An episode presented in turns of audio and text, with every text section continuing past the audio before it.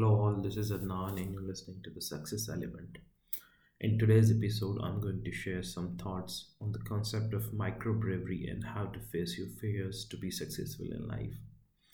If you want to be yes, if you want to be successful in life, learn to take risk. If you're planning to be your own boss, you cannot be successful unless you're ready to lose everything. Entrepreneurs make their way from the lowest piece of the ring to the top, all through their ability to take risks and facing their fears.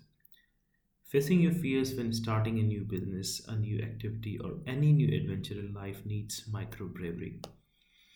I learned about micro bravery as a concept from Caroline Paul and her uh, show with Tim Ferriss. If you take her idea of micro bravery and apply it to other areas of life, including entrepreneurship, you will realize a striking similarity as to how new or aspiring startup owners or founders can overcome their fears by practicing micro bravery. Micro bravery is all about uh, making the risk taking as mundane as possible, making it an ordinary way of managing your life and work by assuming small and manageable risks every day on a recurring basis. If you want to practice um, um, micro bravery in your life, here are some uh, really great tips for you to practice micro bravery, especially in your business. Number one, note the risk.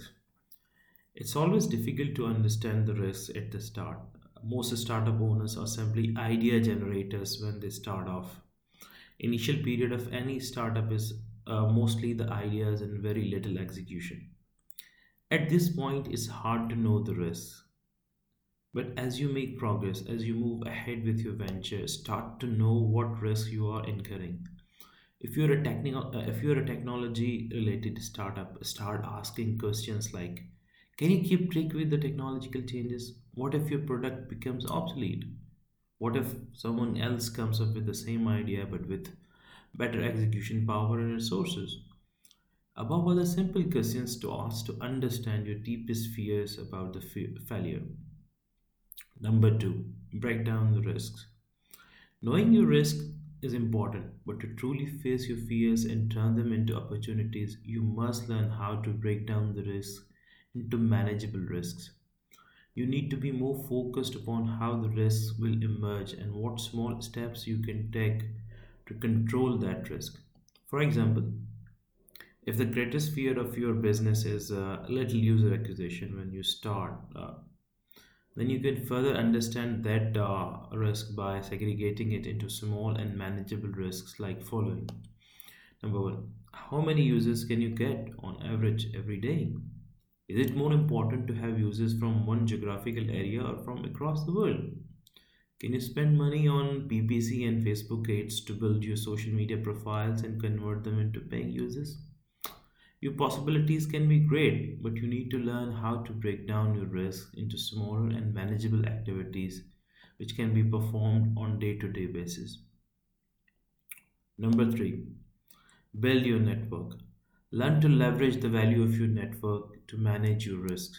Seek advice, use their expertise, or just take them on board to find out how they managed such risks when they faced them. Network building is critical not only to seek help but also to announce your intentions to the world that you are serious about doing things. Practicing micro bravery is easy task provided you are prepared to take the chance and face your fears. Chunk your fears down into manageable actions and commit resources to overcome them on overcome them by taking consistent and repetitive actions. This is Anand. You just listened to the episode 3 of the Success Element. Please don't forget to follow me on Twitter and Facebook. The links are in the show notes. And please, please do subscribe to my show and help me spread the word. Thank you.